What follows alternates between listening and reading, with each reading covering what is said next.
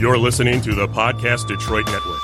Visit www.podcastdetroit.com for more information.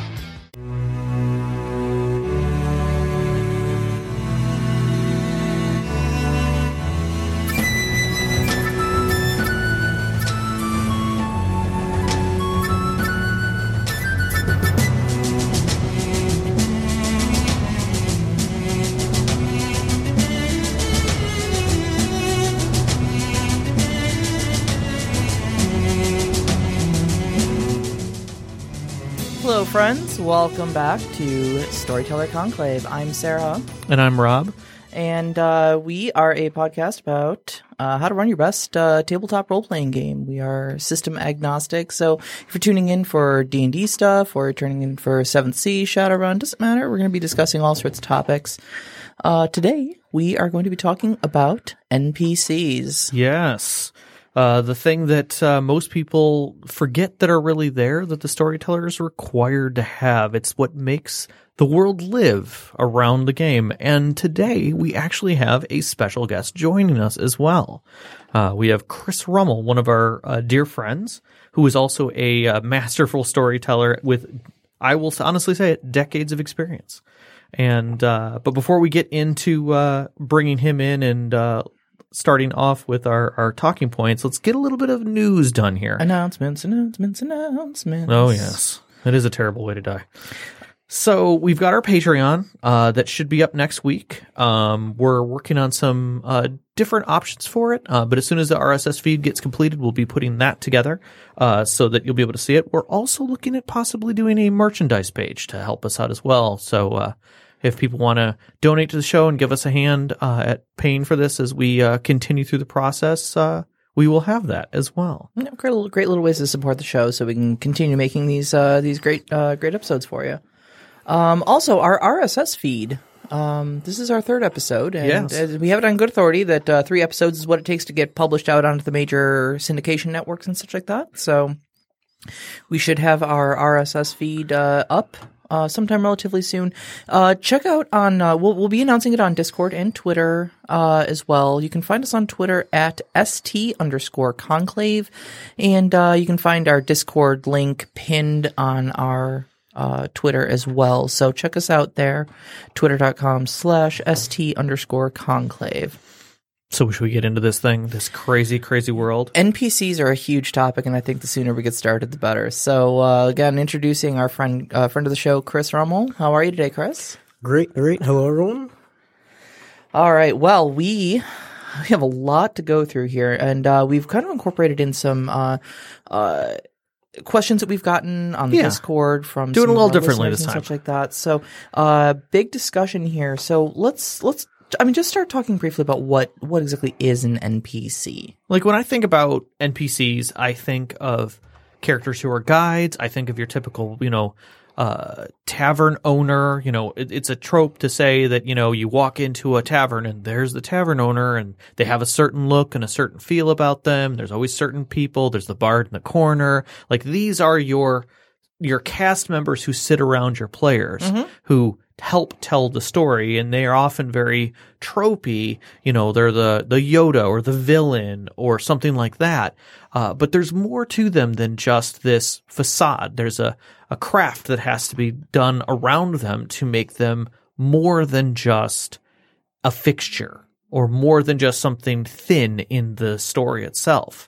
Um, and i know that we've got this idea in our head of how deep they can go, but sometimes we get the questions of people of, well, you know, well, how deep do you go with it? How much do you do? How much? So I think a start point is just kind of getting the basic characteristics of what an NPC is. And I know to me, it, there's a lot of flavor that goes into that. And, uh, I think what we can talk about a little is where do we start? Like, do we start with a trope or do we start with a use? So, like, when I'm thinking of what are the characteristics when we first think of an NPC, what is the basic things that we think about? Sure, absolutely. Chris, you got thoughts? Well, to me, okay, so an NPC is any entity that is not a player character. Mm-hmm. And a lot of times you get to decide that as the GM. Okay, so we're having a tavern, so I've got an NPC bartender, an NPC waiter, an NPC door bouncer, and a, a NPC group at the table. But there's a lot of things that say you're playing in a vampire campaign and one of your characters says animalism. Now your NPCs are like a mouse that happens to have been in the room or, you know, whatever, uh, the, the local guard dog at the, at the junkyard, you know, the things that you maybe didn't plan ahead for, but any, literally any entity that is not a player, right? You, you could have an NPC that's a computer or an NPC that's a, you know, uh, some, a talking sword could be an NPC, right? Yep. So all, all that stuff is fair game. And I think where you start from is essentially A, what you need for the story, and then B, where the character interest lies, right? Because again, a lot of characters will decide what NPCs they're interacting with. However much groundwork you put into building out particular NPCs, players will decide like, hey, that mysterious guy that just walked by us. Hold on, I'm going to go talk to him. Right, Like, right. Okay, these are these are some of these people are just extras in a movie set, Right. And now the player characters have decided that this guy is in fact has a speaking role, Right. And and they're very curious about him. So, Yeah. So that actually leads leads really great into our next question. Then, uh, so you never know who the PCs are going to latch on to. You don't. You never know who they're going to approach, who they're going to make important just by their own actions and intentions and stuff like that. So, for for you as a storyteller, how in depth do you get in your write ups? Um, do you you know keep elaborate notes on everybody they, they may come across, or are are they just the barest sketches, or you know what, what's your process on that? I think for me, I try to start by dealing with the ones that are the, the most important to the story. Like if I know in this section of the story there are people who are going to be talking with somebody, I need to know their motivations. I need to kind of know their how they're going to be seen, how they're going to be felt to the players. So I'll do write ups for those, but I'll always know who's in the room like who those background people are. Um, but I know that uh, there's always other pieces, and I know in a previous discussion we had, uh, Chris, you had gone into uh, what you kind of felt as like the the the base things that any NPC should have. Like what kind of uh, that that image or uh, or I guess description is the way you put it, but I think it's a bit more than that that gives them that kind of that color and flavor. So what I look for when I'm establishing an NPC, number one is what the what the players will see. So the outside veneer of what what is obvious from the environment, what's actually going on, right? So if if the if the let's say the bum that's in the alleyway is actually an undercover police detective, right? So there's two different things happening there. One the players see and one that's actually going on. And then the other thing is what's the motivation for that particular character? If you know those three things, then you know everything you need to know as far as what that character is going to do, how that interaction is going to go, and what point it has in the story. Uh, one thing I wanted to mention beforehand, a, a real like probably the most useful tool for uh, creating NPCs in general uh, is there's a essentially we're communicating right. The- Our goal as GMs is to communicate to the players what is happening at any given time, and NPCs are just a tool to do that. Right. And scenes are just a tool to do that. Locations are a tool to do that, so on and so forth. And one thing that always works in that communication is tropes, right? Right. So you have the the tough guy with the big ugly scar on his face. Okay, the player characters know that guy can fight. They just know that intrinsically by looking at him. Right, You don't right. have to say like he won hundred battles and this and that thing, right? So uh, there's a site, uh, tvtropes.org, where they essentially have Mm-hmm. this sort of shorthand communication for people that have been raised by pop culture, and and that's amazing, amazing helpful tools for for putting together NPCs. So you grab a couple of those, decide what look what the character looks like on the outside, what's going on the inside, and what their motivation is, and that's all you need for any NPC in any situation. It takes a minute. Yeah, I mean, it's like you had brought up, like you know, when you walk into a room and, or walk into a, a town, and every you know, you, the general population looks dull. Everything feels gray. You know, people are thin. You know, there's lots of beggars. The the merchants are very h- close, holding all their things. But then you see this fine gentleman with rings and jeweled necklace, and and he has a a standard bearer behind him and a caller in front of him saying mm-hmm. that you know the the duke is approaching you know that guy is a rich motherfucker, you know, without yeah, a yeah, yeah, question, yeah. just by the trope of who he is. And he's fat and he's obviously milking the county for what it's worth. Right, right. Uh, I wanna I wanna actually pipe in a little bit on the TV tropes thing too, because uh, I've I've used that site uh, not probably not as much as I should, uh, but what I really like about it is when you do go to one of these tropes, you know, like the tough guy trope or whatever whatever it's named, and they, they've all got names and they're all linked and they've all got their own pages, but they'll start describing those particular tropes and they'll say things like you know the tough guy trope is often played with the you know alongside the femme fatale trope and the this trope, you know, or sometimes in other stories that involve these elements, they might be used in, uh, you know, in line with this trope or that trope. And those are wonderful jumping off points for like inserting your, uh, you know, fleshing out your story and stuff like that. Because you may not have thought like, oh, pair this guy up with a femme fatale, but you've got the big brutish Scarface guy, and now you've got this slender femme fatale standing right next to him, and you're like, oh, what's her story? You know, now maybe this guy's her bodyguard, and now you've got you you went Right. from I'm just going to put a tough guy in there to like now I've kind of got the roots of a story. So Right, uh, right. really great resource. I would I would definitely check it out. This tvtropes.org. Yeah. And I guess that kind of brings it in because the first thing that came into my mind about this was some of the the original stories that like I've played with you. Like one of the things that Chris uh uh brought me into was the world of Shadowrun. And I love the richness. I love the color that it has just as a setting. And one of the questions that we got from our community was uh, do you frequently use PCs as plot guides, or do you find that cheap? So, like in uh, in Shadowrun, one of the main characters that effectively is your plot giver is, a Is the Johnson. Mr. Johnson? Yeah. He's he's the guy who sits in the bar, and they come in all kinds of flavors and styles. Even though you always know what he's there for, he's giving you the job. There's so much you can do with that. But I guess in using this question a little bit, do you find that using PCs as plot guides can be cheap? And and I, I think we need to kind of define what a plot guide is. Right. I, I when I when I read this question, um, my initial thought was, uh, you know, I, I think the intent of the question was that you know, old man walks into the bar and says, "Oh, you look like adventuring sorts. Right. Here's a quest. You have to go slay this dragon, and there's treasure in it for you. You know, very very rote and form, sort of classic D and D, almost you know World of Warcraft style. Right, right. Um, but I would submit to you that just anybody who has a problem that the PCs take interest in is a plot guide. sure, sure. Um, anybody who says, you know, gee, it would be great if we had more of these magic stones so that we could open up the magic portal to the other plane. But oh, we don't. Uh, we have to find those things out in those ruins. Oh gosh darn it! Right. I mean, I think that's guidey to a degree, but at the same time, it's just life. But it's, a plot hook. I think Right. anybody who throws out a plot hook can, can kind of be a a plot guide for you. right. Yeah, to me, I read this to mean essentially, you know, the exposition character, the guy who is in the movie that knows way more than he should, is in the right place at the right time, and you're like, Yeah. oh yeah, I did see those guys through here earlier.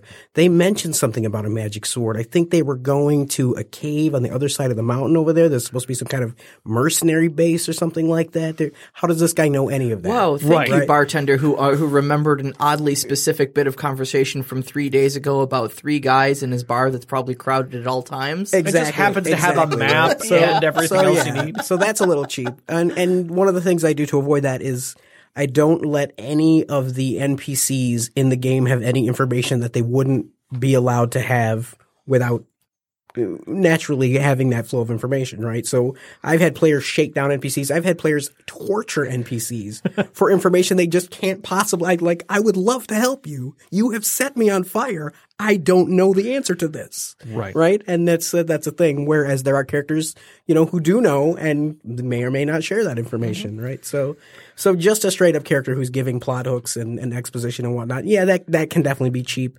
unless that's the sort of campaign you're going for. If, if the campaign itself is, is that sort of, you know, light and fun sort of thing where that, that's what the characters are looking for. Yeah. Then sure, that's completely allowed. That's what I was going to say. Is it really also depends on the tone of your campaign. So if you are doing something completely tropey and campy, or Yeah. you know, if you're doing like a pulp sort of thing, you may have that you know old wizened master who knows everything about everything at any given hmm. time. You know, Right, right. has that amazing pinpoint insight. You know, Yeah, and and like for me, like the first, the, like we had talked about this before and kind of gone through things. I got an image in my mind of things, but literally in this discussion, I I could think of a scene from Firefly where the players have two, you know, where the effectively the players, the characters Mm-hmm. have two NPCs. One is this brutish guard, you know, of of this uh, of of a of one of the villains, and he's just like he's gonna come after you with everything. He doesn't give up. Oh. He doesn't care about the money. He doesn't, and they just kick him into the turbofan, like literally Yep. murdering him. They look to the other guy. They're just like, take the money. He's like, you know, that's a great Yep, idea. right, I'm gonna got take it. I'm gonna go right back This is a better deal for both of us. Yep. like and that's the whole thing is that yeah that guy was the exposition guy but the other guy he's just a dude he's not going to be like you know he, he was right they're going to come hunting for you no he's he's got a purpose Right. he Right, knows right, who right, he right. Is and i i think that kind of puts us uh, into that question of of you know are do npcs become more than they're intended? Like how do you move that? I Absolutely. um, I was remembering uh, in our discussion uh, yesterday, you were talking, Chris, about your NPCs who literally dragged a character through, and you ended up having to use that NPC and do more with them as they drug this NPC through the game. Well, there's so there's a several instances of that. Like uh, Shadowrun is great for that because again, player characters will leech onto whatever sort of hook they think is there, whether it's there or not. So you have somebody say set up in in a place that is like an old corporate employee of this corporation they're trying to break into, and they miss this guy entirely, and instead they pick up on this lady who has never worked for that corporation ever in her life. However, she's been trying to all this time, Right. And so the new avenue now inroad is all these like job applications and such, which she's really good at because she's been trying to get a job for this company the whole time, and they synergistically work together to both get in. Like, yeah, we can get you a job here, but you need to make sure we're at the meeting and so on and so forth, and attach that way. Um, it's it it all depends on where the characters go. Like you can't as much as you want to, you can't force them to do anything. Everybody knows that they're out of control 99% of the time. Right. And and the NPCs are just going to be there wherever they go. So, I, I mean, I guess this pushes into a question that uh, that we've got from our community, which is, um, if you do make elaborate notes, how often do your PCs latch onto NPCs that you have vague notes versus the ones you've really sucked time into? I know I have written extensive notes on certain characters, whether they be henchmen of a of of a boss who's just like lingering around an area waiting for them, or if it's you know uh, if it's a specific. I, I, I, I guess I call them like hero assists, where it's somebody who's there looking for the heroes because they need to get them information that's important Right, you right, know, right. I'll write those things up. And then my players will inevitably go after the little boy in the pub who was a random NPC that I created because he's there because his house got destroyed. Oh, he's an adorable little urchin. Let's take him home with us. Exactly. Yeah. Those kind of moments. So I, I, I definitely think there is a, a certain point where you stare at your notes and you're you're almost crying, but at the same time it your players are part of that story. Right, right. The nice thing about that is that that carries over, right? All of those notes aren't aren't going to be used in that game session, but that doesn't mean that you can't use those any other time. Right. Use that character or use all that stuff from that character for a different character. You just keep that in your toolbox and you have that now. Yeah, there's there's been a number of times even already in our in our uh, D and D campaign where uh, you guys like I, I I spent you know hours writing up something that you guys just either never made it to or Mm-hmm. you decided to just go a different way, and then four game sessions later, I'm finding myself going, oh thank God I spent hours writing this up three months ago, like Right. Because you can because now I can just relax, like Right. You've already got it down. I Does can I can anyone paint know a miniatures blood or play video games. I, I wrote about a blood mage. right, right, right, right, right. exactly exactly so i mean i guess that asks the question like how much do you write up like what is what is a good minimum to write up about an npc you know who I- I'm- who has an imdb listing aka they got a line in the story or they have a moment in the story that's important you know that's the way i'm kind of looking at this is what do we write as a minimum to make sure that we have and i think uh like is a stat block too much or should you even do that I've never written a stat block for an NPC in my life. uh, that a astounded me when you said that to me the first time, but as you talked about it, it made more sense. you, if you know the system well enough, and that's an advantage that I have in, in most games that we're playing. Uh, not every GM is going to be like that. You don't need to know any of that stuff. You can, off the top of your head, okay, I know what a typical commoner fights like. I know what the how many hit points an eighth level fighter goblin is going to have. If things hit the fan, I don't have to worry about any of that. I can do it off the top of my head. Most cases, you just like I said before, you, you the motivation of the character, what it looks like to the outside, and what's really going on in the inside. That's really all you need for any NPC. So you're ta- so we we talk about this, we're saying what is the description or or what are the descriptive I, I guess you could say trope or figures that the players can see. Mm-hmm. What is that character's motivation? Why are they there? Why are they doing anything that they're doing? So that when the players interact with them, it's a very quick response. Uh, and then just have some inherent stats, either know them by rote or just keep a sheet, like keep a quick sheet to the side that has like, oh, this is a commoner stats. There you go. So that if somebody says, I'm going to go stab this guy, you're like, yeah, it happened. Or, oh, he made an amazing roll. Maybe it didn't. Uh, for for our tabletop game, uh, I've been I've been writing just immense amounts of NPCs because you guys have been spending a lot of time in major cities, Right. And uh, in those cities, then there are organizations you guys have been trying to uh, interact with the nobility. You've been trying to interact with the Mages Guild and the Fighters Guild and such like that. And these are all people that I need to come up with now. And of course, every every count. Uh, you know, for for this nobility, you guys uh, have interacted with uh, have a council of nine advisors, so that's like nine more NPCs that I've got to come up with. So- Right. and then I didn't know which of the three or four major cities you guys were going to settle in with. So that's, you know, do the math on that one. It's And a lot. Each guild I've come up with like four, like a leader and then like four interesting people.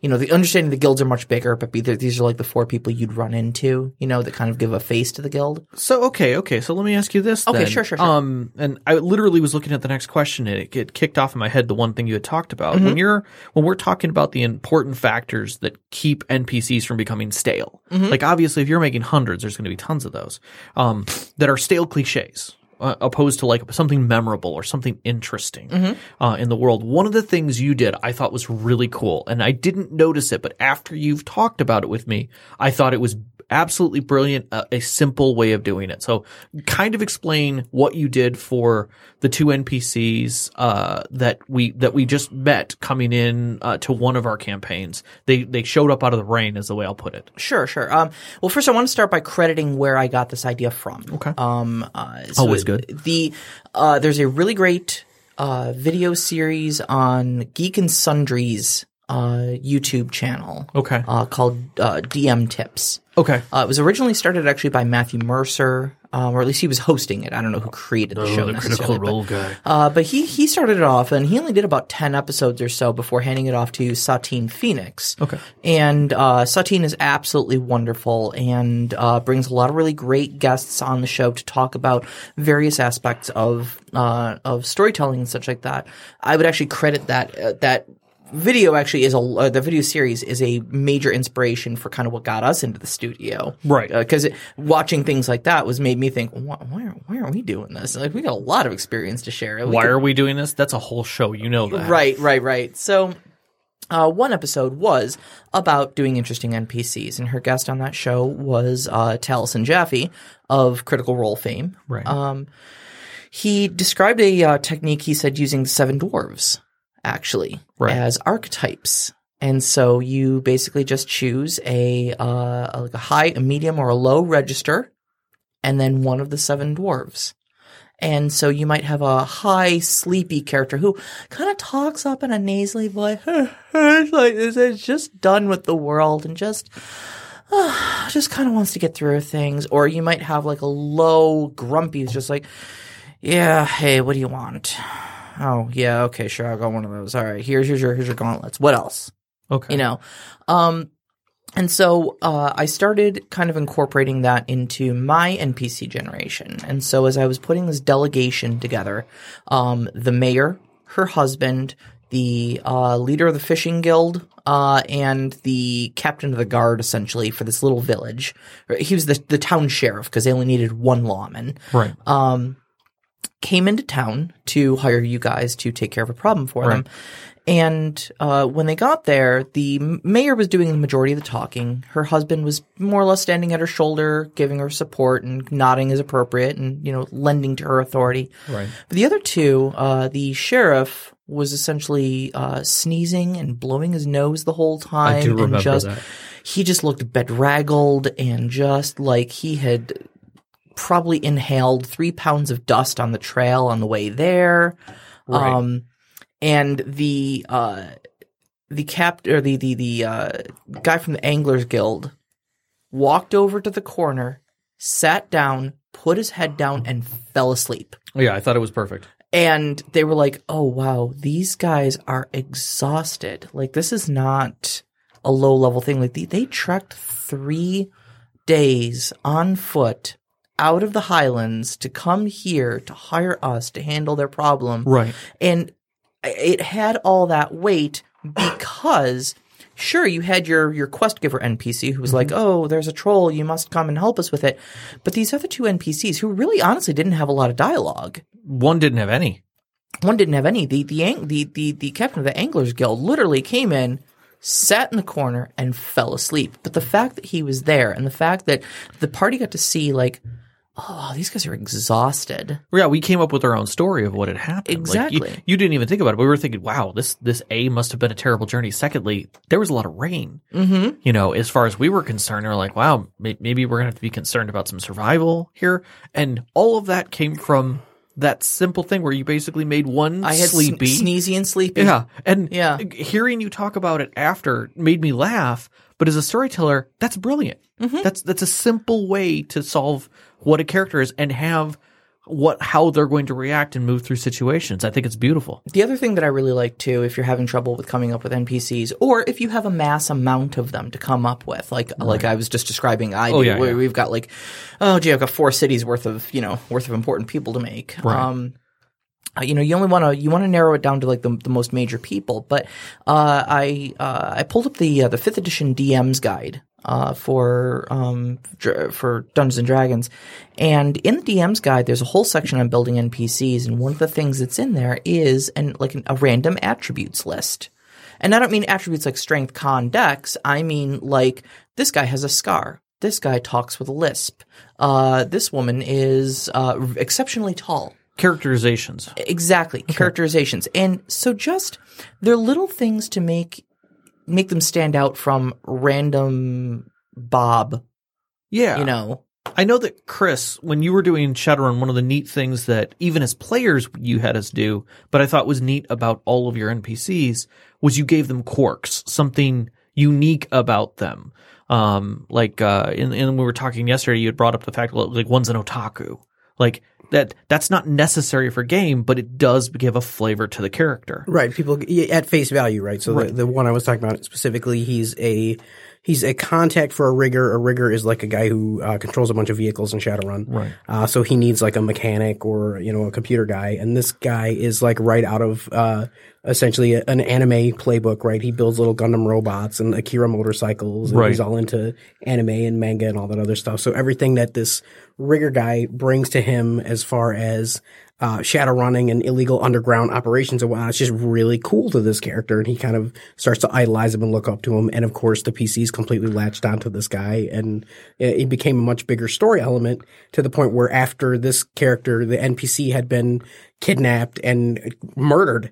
They actually found a way to rescue him and like repurpose his brain in this submarine, and like they they would not let this character go. Oh wow. Never letting them die. Yeah, yeah. Um, one thing I, that your conversation made me think of. So many, many years ago, I was running a D and D game, and I had a player that was a thief, and they would work the crowd. A and thief They would, and in they D&D I know it was ludicrous. Wait, wait, wait. Was this old enough for them to be called an assassin? No, this was this Or was old enough to be called a thief? pre rogue. Oh. Yeah. So, Wow, okay. Uh, that's so second coming. edition skills and powers, I think. Set Okay. your Wayback Uh, Machine yes. to second edition. Yes, uh, 1980s and something. Yeah. um, and so she would work the crowd and she would steal things and I would roll dice. And now I, I don't take shortcuts as a GM, right? So to me, I have to logically decide like, okay, if she's robbing this guy, what could this guy reasonably have? Right. Mm-hmm. And that mm-hmm. was very processor intensive and I didn't like it.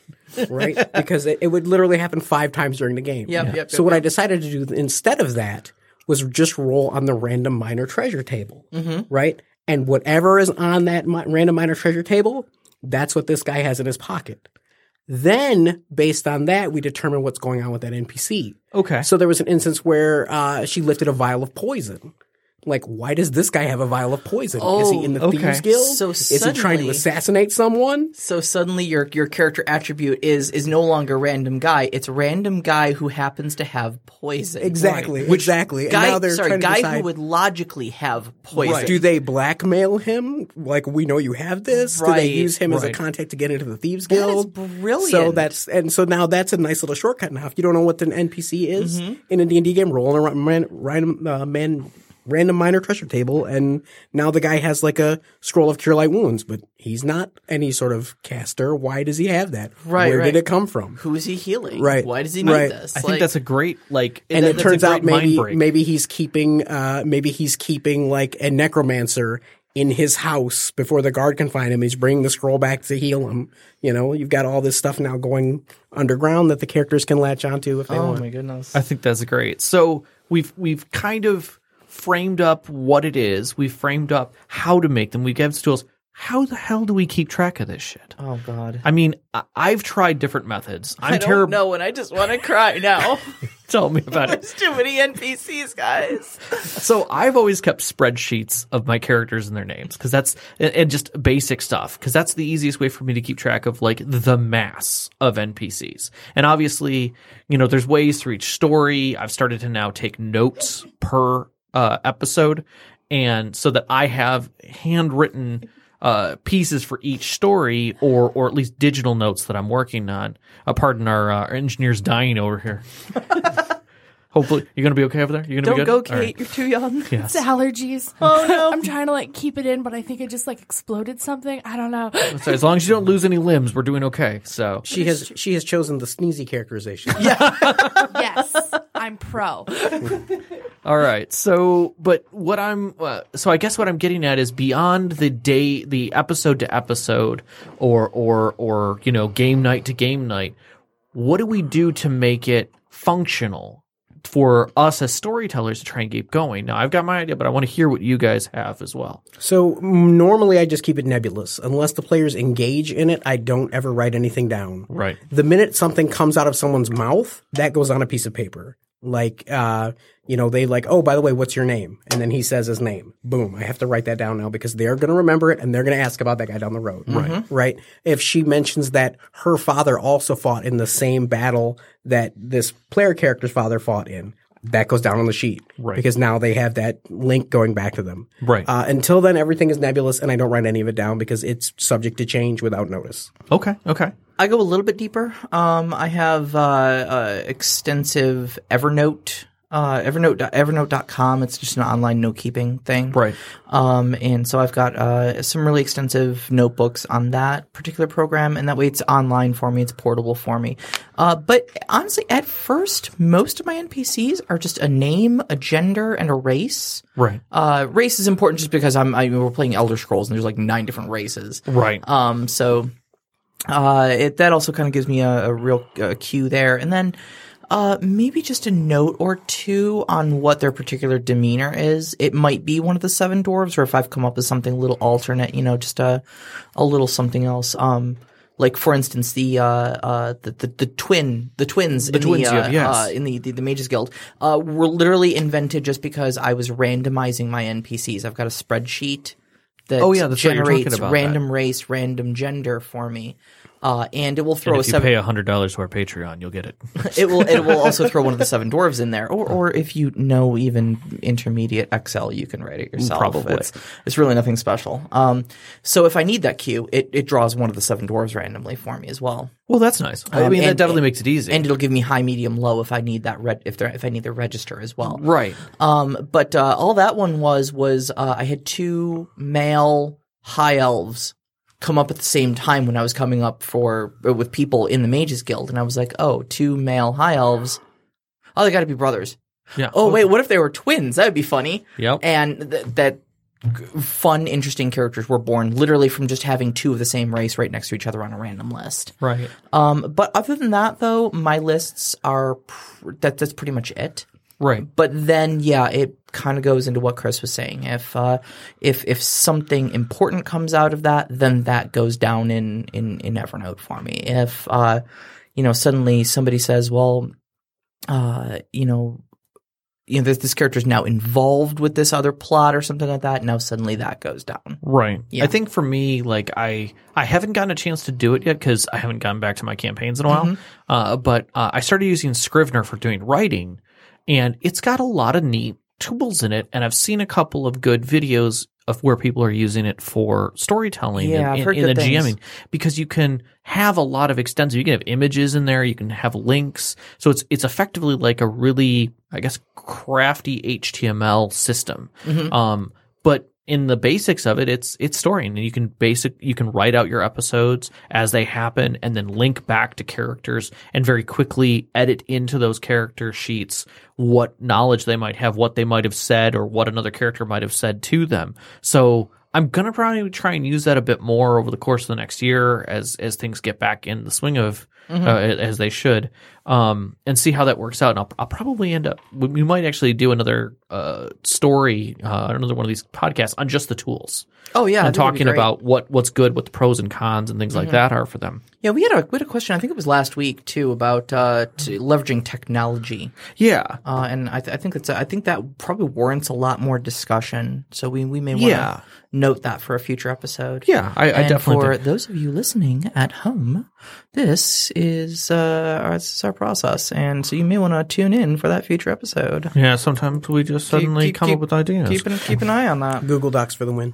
Yes, uh-huh. It- that is actually. I I like Google Docs. I like using the spreadsheets. I like uh, Google Docs because you can comment on the side. Mm-hmm. So if you're live working on something, you can just highlight and make a quick comment, even for yourself. Yeah. that doesn't Yeah, sit within the body of the document. And then you can also get that whole outline format. So you can, if as long as you're using the headers and everything, you can quickly flip through whatever you need to. So I think I think it's pretty powerful for free. You know. So we we've come to that section, the one that makes us talk for the probably the longest here, and is going to be the ch- most challenging, I would say, and that is, what is your favorite? It's Like, what is your favorite? Now, I have favorites of my own, and I have favorites that I have known of for other people, and I I am going to come back to the one that I want you to tell the story again, Chris, because I need our listeners to hear about this. So. Chris, I was not in this game. Keep in this mind, but I know this NPC better than I know the characters that are in that game for Chris, and uh, it, it, it's a shopkeeper, but it is more than just a shopkeeper. Keeper. So okay, so the idea was this was a White Wolf game, so you had vampires and mages and werewolves and fairies and ghosts and all these other things sort of running together and doing stuff, and there were a lot of mystical, magical objects that they were looking for or whatnot. And so I needed a source for that as well as an expert on that material. And I decided to make a magic shop. It was called uh, Geiger's Occult Emporium. Uh, but the way that the campaign spread out, they we would play New York, we would play Chicago by night, we would play local Detroit stuff. There would be, you know, uh, old time, new time, sort of all over the board. So I decided to make this shop essentially dimensionally omnipresent. It was in every major city, in every major timeline, uh, minus mid '80s Beirut because no one wants to live there. Um, Even greater demons. that was explained in the fact that this, in the basement of this occult shop, was essentially an ancient one, like a Cthulian deity, a Yog Sothoth type entity, and this shop sort of lived on the back of this creature. So it was kind of like Needful Things meets Call of Cthulhu with the part of the devil played by a death mage. and he, you know, invite people in and they would like, oh, I, I needed this infinity gauntlet. And like, well, I don't have an infinity gauntlet. However, I do have this. And of course, they probably shouldn't end up taking that, but they do. And you know how that goes. But uh, this is- Hilarity ensues. but whenever they needed that character to turn up, there Right. he was, right? H.R. Mobius, the black avatar of death. Yeah, I- He, he left the back part off for most people. But I, I loved that you took just a simple thing. You needed to solve a simple problem. I needed them to be able to go to get to a merchant. And it's like, do, do I go and make a whole franchise? Like, do, how do I make this work? And you, you knitted it all together in this beautiful story that had motivation and drive. And then the, it became its own adventure. yeah, and they the players actually stuck onto that so much that they they altered the life path of that NPC, and essentially there was a whole story arc, start to finish, right, around that whole character. Yeah, I mean, I, I've heard a story, and I, I can't, I probably will never tell it well enough about uh, one of our listeners and another one uh, were involved in a campaign uh, where there was a little girl in a well that they had to save, who, and she was effectively a nobody, but she somehow was in this well and being attacked, and one of the characters just jumped down there and saved her. Well, of course they save her, take her back to the town, and that, that you think that's going to be the end of it. Oh no no no no! They then got money to get her to be able to go to like mage college Oh, jeez. and like lifted her up and turned her into this whole other thing that they carried through the campaign and kept checking on her and doing other things to make sure she was doing all right because she had lost her family and all these other things. And I'm just, all I can think of is this is what our players do to us. They take something simple and make it, make it so much more. Um, I know for myself that, uh, my, an NPC that I've loved was something that my players had driven into, and that's, uh, from my 7th Sea game, Padre Anguis. And he was a simple character. He was just a priest. And, uh, I had written like two lines saying that he, he basically was a, uh, he was, uh, concerned about the Inquisition finding out, uh, something about him. And uh, because of that, they could use that against him to basically have him out the players. And that was pretty much it. But in literally his opening scene, one of the players decided to use him to defend themselves from uh, the Inquisition and uh, rolled a seduction roll. And it was the one thing that I'd written down about him was that he was easily seduced. And he went from being this nobody character to being this important, like almost hero to her and trying to save her and the rest of the group because obviously she was attached to them because he was infatuated with her. Mm-hmm. And now Padre is in all kinds of stories that I have now. I, I bring him back every once in a while just for the fun of it. Oh, Padre and Greece. Yep, yep. Uh, so I, I had to give this one a little bit of thought myself. Okay. Um, and I know uh, I, I talked about Lyra and Cassia Fortunatus. I do The- love them. They're the, wonderful. The lucky ladies. Uh, they're they're a couple sisters that have uh, part of the part of the Fighters Guild in my current game. And I was going to say that those are my two favorites. Oh. Uh, but I think thinking back on it, I'm going to go all the way back to like my early 20s here. Um, a game that I ran in my own homebrew session, uh, my own homebrew uh, D&D world, and this is when we were playing Dragonlance Fifth Age. Oh wow. Yeah, I know that's an archaic system right there. Go ahead and Google that one, folks. Yeah. because It's a painful system. Yeah, most of you. Well, I don't know. It was. Uh, I'm not going to get into Yeah, it. I'm we'll- not gonna, get, but I liked it. I liked it. We'll come back to All right, that we'll- one. we'll- we'll come back. talk about Fifth All right, Age. all right. But I liked it. Um, but uh, so one of our one of our characters, um, in in character creation, you would draw cards because it was a card based system rather Okay. than a dice based system. Okay. And in character creation, drew a specific card that basically said that his character had some sort of weird quirk, and so we figured out what that quirk was off of a random table. That quirk happened to be a mistaken identity Oh. there was another character out there that bore his likeness, at least close enough that he was constantly mistaken for Ulrich the Righteous. Oh lord. And Ulrich was just out there doing what adventurers do. But the problem was is that anywhere that uh um Jannar, the main the, the, the PC Right. went, uh would sometimes have a reputation already preceding him Right. even if that were the first time he were there. And sometimes it was, oh, thank the gods you're here. Our savior has come again. Please, you know, you fixed all of our problems last time by slaying that dragon. Uh, so, you know, can, since that was a simple task for you, can you do this again? And sometimes uh, he w- went in. They wanted to get an audience with the king uh, in this one kingdom, and they were like, "Hey, buddy, you know, there's just this simple thing. We just need basically need to ask the crown for permission to do this, and we'll be right out of your hair." And the king latched right onto him and was like, "You, I thought I told you to leave my kingdom and never return," you know, and was just out of his throne, railing at him before he realized, you know, the mistake. Nice. Um, there actually was later on in that campaign, they actually ended up finding Ulrich. And Ulrich was actually just as pissed at Jannar because, I mean, it works both ways. yep. So Jannar was showing up in pla- or Ulrich was showing up in places and it was like already found out all the stuff that Jannar had already done Right. that started getting tacked onto his tab. So Nice, nice. I like that. I would have never thought. I like that design. That's it was really a cool. it was a f- it was a fun little little little quirk to throw in to complicate things. So okay. All right. So I have I have two essentially, w- both from Shadowrun. One of which was a software package that we gave to a computer decker uh, who was they were doing a run And you know how sometimes deckers get nosy and they like, while I'm here and doing this thing I'm supposed to, let me also see if there's anything else valuable I can take. Right. And so she did. And so I gave her this sort of, this is well before uh, Battlestar Galactica was a thing, but she essentially had this character that was loaded on her cyber deck that only she could see through her cyber eyes. So it'd be like a room full of people like we're talking right now, except there would be a fifth person in the room that only she could see. And Oh. this person would give her advice and help her out of trouble. And it was, and, the, and this thing had an IQ of 700. So it was like a incredibly hologram useful. that she could only see. It wasn't a hologram though, because Okay. it- she, she sees you with her eyes just like Right, right, So okay, it, all right. it might as well have been flesh and blood. Right. Right. She's just on, on his augmented reality. Exactly. Yeah, yeah, exactly. Right. Yeah. And and so I'm picking up what you're putting down. it was making her rich, and it was getting her to upgrade her computer, which which is what she was trying to do in the first place. But it wasn't trying to help her; it was becoming smarter because it was running on her computer. And Oh. then everything that it did for them was beneficial to it, in addition to being beneficial for them. And they didn't get that. And at the very end of the story arc, they were just minions. They turned out to be minions for this thing, and they were they were doing things they had no idea why. it was working out great for them, but they were just tools for this AI that was running the show, essentially. yeah.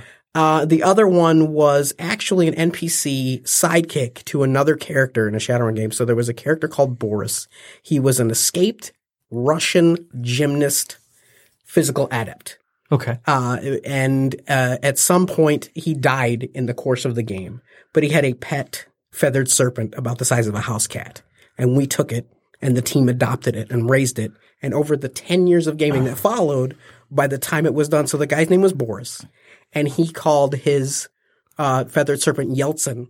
Uh, but Marty wanted to call it uh, Boris Jr., so we ended up calling it Boris Yeltsin Jr., and it talked in Shadowrun slang in a Russian accent with a tiny child voice. oh my god. Uh, but by the time the game campaign was over, at outside of our headquarters, we had a full size feathered serpent essentially living in this sort of tree fort above our warehouse, and it was phenomenal. We had this just this dragon that hung out with us that we'd raised for ten years.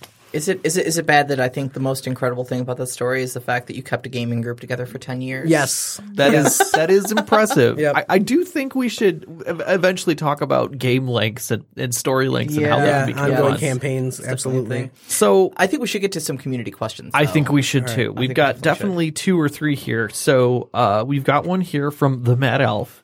Mm-hmm. Uh, what do you see as some benefits or detractions of narrating from the first and third perspective, uh, person perspectives? Now that's kind of interesting because I don't even notice that I do it. Mm-hmm. But I, I, as I was reading over the question, I was like, do I do it in the first or do I only do it in the third? And I think there are. It depends on the the game Yeah, really and what you're yeah. doing. Like Seventh Sea, I'll do a lot of things in third person, uh, just because it's easy to talk about a scene in that way. Um, yes, but Yes. there's there's a number of times when you're talking about going into a dungeon or something like that where a lot of it comes off in the very in, in a very first person perspective. yeah. I, I, I default to second. I like so Yeah. you go in, you see Right. this, right? There is that, and so so I- I don't give the players any information that they wouldn't normally have. Right. I never do a cutaway scene, right? Like meanwhile in the dungeon across from you, this thing is happening. I don't do that because they don't know that. Right, Right. right. That that has to come to them logically. So it's always it's always the when when you enter the room, it smells like such and such. There you see this. Uh, this is happening. Uh, maybe in the past, based on what you can tell, this once happened there, but you don't know that kind of thing. right. I uh, I, I think I, I I definitely alternate between the two as well. Mm-hmm. Um, it really more. I, I think the the trigger for it is: Am I addressing a player or am I addressing the group? Right. If I'm addressing a player, I'll describe what you see. You see this, you smell this, something or another happens and you notice that happening. right. Um, whereas if I'm just kind of addressing the table as a whole, something that's happening globally to the room, okay, this is going on, that's going on, Thalion sees this, Theodane sees this, and while that's all going on, Lyrillith Right.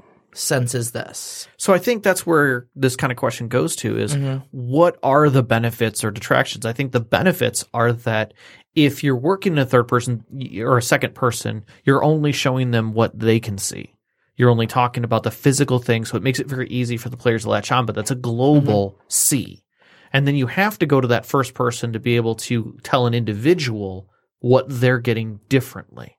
And I think being able to talk in those two tones separately to your players, I think is a, is something you have to be careful of because obviously you have those players who just sit at your table and sometimes don't listen and they miss the second player. You know, they and they only hear what you're telling the one person, Right, or they're right. only listening for what they're listening for. And I think that's where some of the the detraction can come from is because you can lose people uh, at a table uh, due to distraction where they miss some of that. They don't pay attention unless you're talking specifically to them. in the first person, you're Yeah. giving them that. So. Uh, I think the big the big advantage of sec- using second person narration too is you're speaking directly to that person's uh, imagination. Right. So when I say you see the sunset through the window, so you know you're facing west, and it's lighting the sky golden orange, and you can you can just see the faint clouds wisping past, and a couple birds fly by, and you notice those birds are seagulls, and you you can smell the salt on the air. N- telling you you're near the sea, you know all of that right there. I'm speaking to you, and the Right. moment the moment that word "you" comes out, hmm there's there, I think I think there's something in your brain that just kind of goes, "Oh, this is this is me. Right. I I have to internalize this." Right. It's easy to start pulling those images in your head of Exactly. of what you're what you're getting as far as a, a full description. That's I, I agree with that. I agree. So, um, all right. Uh, let's, we want to move on to the next one here. Sure. Uh, okay. Do you have a? This is uh, from from Techno Lich. Thank you so much for submitting this. Uh, off our Discord. Do you have a preferred length of story arc? Uh, number of sessions, or is it unique to each arc? Honestly, I think it's unique. There, I mean, there's something to be said for one shots. Don't get me wrong. Sure. And there's something to be said of trying to find a beat to move your story through. Mhm. But I, I really find that like, at least in, in 7th Sea terms, I use the term, I use acts and I use scenes. So there's mm-hmm. so many scenes in an act. So for me, I, I do it based upon when you're done with the scene, I move on to the next scene. And then we eventually finish an act and you feel like something has been completed within that act. So that's kind of how I do the heartbeats, but that doesn't tell me how many sessions there's going to be. Right. I, I used to write things a little closer to that, a little more cinematically. Uh, but what I found was that my players were largely uh, derailing my my scenes. Right. And that was a real problem for me, uh, at least how I write and how I feel comfortable storytelling. Um, so what I've decided to do essentially is make uh, set pieces, almost like an obstacle course or you know like a playground, uh, kind of I guess a sandbox environment is is maybe what it would be Right, referred right. to. Okay. Uh, but there are there are things in the world that are interactable. Essentially, you know, there are plots that are happening. Right. And if you guys say, well, we're going to go to location A, well, location A has a plot that is happening. And so I know immediately what I'm going to present to you when your characters get there. If you don't get there, then, then, you know, that's not what goes on. But that also makes it a very player driven story. So, uh, that kind of opens up the end of like, well, I don't know. I mean, how many, how many game sessions is it going to take you? okay. You know? Well, Well, com- comfortable as far as far as we're ro- comfortable running, I suppose. Yeah. But Okay, for me, typically when I'm uh, envisioning a game, that comes in at the very beginning. Like I don't decide on the number of sessions because that completely determines uh, is determined by how the players do. Right? If they are plot chasing go getters, they could jump through ten sessions worth of plot in five sessions, right. or they could never get to any of it Right. right? Right. That's just how they operate. Uh, but typically I have a meta arc. So this is a thing that's going to happen. There is a war that they're trying to avert between these two big nations or companies or whatever. And there's a couple of key elements, people that are caught in the middle, and that will determine whether or not the war happens. So that's the big meta arc. And then say, say act one is finding out what's happening and getting one of these key players involved. Act two is getting the second key player involved, the fate of the first one, and picking sides. And then act three is essentially, uh, trying to act on whichever side they have chosen and either backing one or the other or or you know acting as a neutral party or starting the war themselves whatever they end up mm-hmm. doing right? And that could be like i said depending on how involved they are in the story they could you know be on top of that and it could hammer out session after session after session look at this we got this stuff done again and again and again. Or they could spend the entire campaign just trying to keep one of those two npcs alive right? Or they could And- find a little girl in a well and Exactly. exactly. through Mage's College. Exactly. Yep. And that's Yeah. and that's and that's fine with me. Uh, I will try to find story beats if if they're not interested in the in the war aversion campaign and they've got some other thing like oh there is there you know there was let's say an adventure where there was a red plague that happened in a town and now they're out there trying to like stop the spread of this disease across the country that's the new campaign Right. uh, give me a saturday i'll figure it out and that's that's the direction now. Yep. Yep. So I think I think the overarching answer here is as long as it takes. Right. Right. Yeah. I mean, have an idea. Yeah. If of, it's, of, if of it's your not story. a one shot, it's, as it's long done as when it's done it's done when it's done. Yeah. yeah yeah All right, so we have two questions here um, that I'm pulling up from the Discord uh, that were posted actually just just recently um, uh, today. So one's actually another one from Technolich and another one from Mad Elf, uh, and they're they're kind of a they kind of piggyback on each other. Pretty should, nicely they should. Uh, the questions are uh, from Technolich. What are your thoughts on intentional use of tropes and cliches in a story? and the Mad Elf asks, and what are your favorite tropes and cliches to use? Uh, I, I say that I think they are essential. I think tropes and cliches are essential, and more so after our discussion. I didn't think they were as, but as we talked about it, I, I definitely agree that you know you need that. You need the players who who know that when you know it's a dirty, dusty town with old buildings, and uh, suddenly riders come in with black hats and black coats, gruns, you know, glistening at their hips. You know, these are the the moments that you know those are the bad guys coming into town. Mm-hmm. Like they might have one or two of them might have some morals stuck in them somewhere, but those are the bad guys. Yep. You need that trope to be able to help you. You need you need the white shining paladin to you know come breaking through a door frame so that you know that that's not a bad guy. You know that this is an, this is an important point in the story, but you need to know who that guy is on visual and feel. And to do that, we need to engage tropes. It, it- it's entirely possible. You can you can uh, hang a lampshade on the tropes. You'd like, okay, everybody knows what this guy is. That's just how this stuff's going to work. You can you can turn it on its head, Right. upend the tropes, so on and so forth. Or you can just add depth, right? Maybe that paladin is actually a fallen paladin. And the reason he's fallen is because whatever happened is why these bad guys exist. And he's taken it upon himself to stop them because that's his redemption arc. And they just straight up kill him in the first act. And now the players have to decide whether to carry on this goal to redeem this guy that tried to protect them or so on and so forth, right?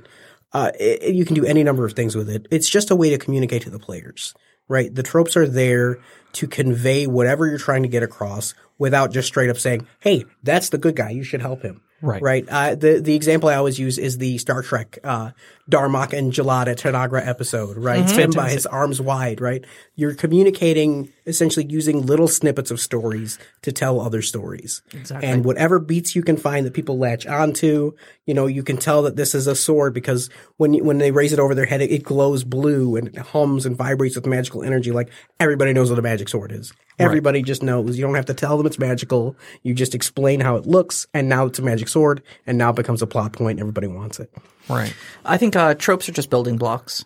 Right. Uh, tropes are Yeah. Legos. Um, and so I, I have no shame in, in using them. Even cliches to a certain point are, are, are just Legos. Like, Yeah. um, cliches are just tropes that get used a lot, Right. And they're just well used, familiar tropes. It's just a bad na- a word for for like you know for saying it if you would. Yeah, yeah, and I, and I think a, a lot of it depends on how you use them. Um, so, uh, like I would I would use a food analogy. Um, you know, everybody knows what a steak is. Everybody knows what potatoes are. Right. But like, if you season those potatoes with thyme and rosemary and roast them slowly, and your steak's cooked just right, medium rare. Medium rare is just right. Everybody. One minute. One Um, minute. Exactly. I believe you to be overhandling it, Squirrely Dan. Um, but you know, and again, seasoned with salt and pepper, and you know the right type of steak sauce and stuff like that. You know, you're not surprising anybody with steak and potatoes. Right. Right. But my God, do you love it when it hits your tongue? You know, exactly. You know what So- you're eating. Exactly. You Yeah. know exactly what you're eating. You're not nobody's subverting anything with a with a finely cooked steak and potatoes, but Right.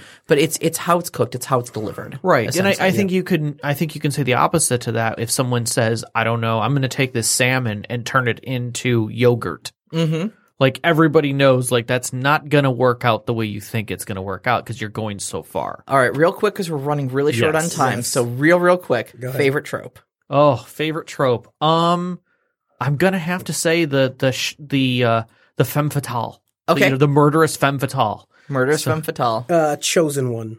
Chosen one. nice, Ooh, okay. Very good one. Okay. Uh, mine's gonna be uh, mine's gonna be big and stoic, uh, paired up with the small and scrappy. Okay, I like that very much.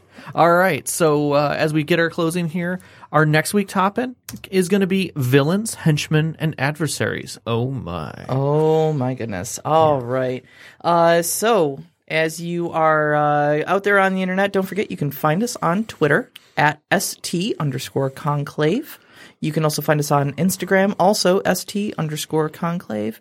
Uh, join us on Discord. Uh, submit some great uh, listener questions, just like all of our other fans have. Yep, and uh, our uh, intro music was "Beyond the Warriors" by Gooey Frog.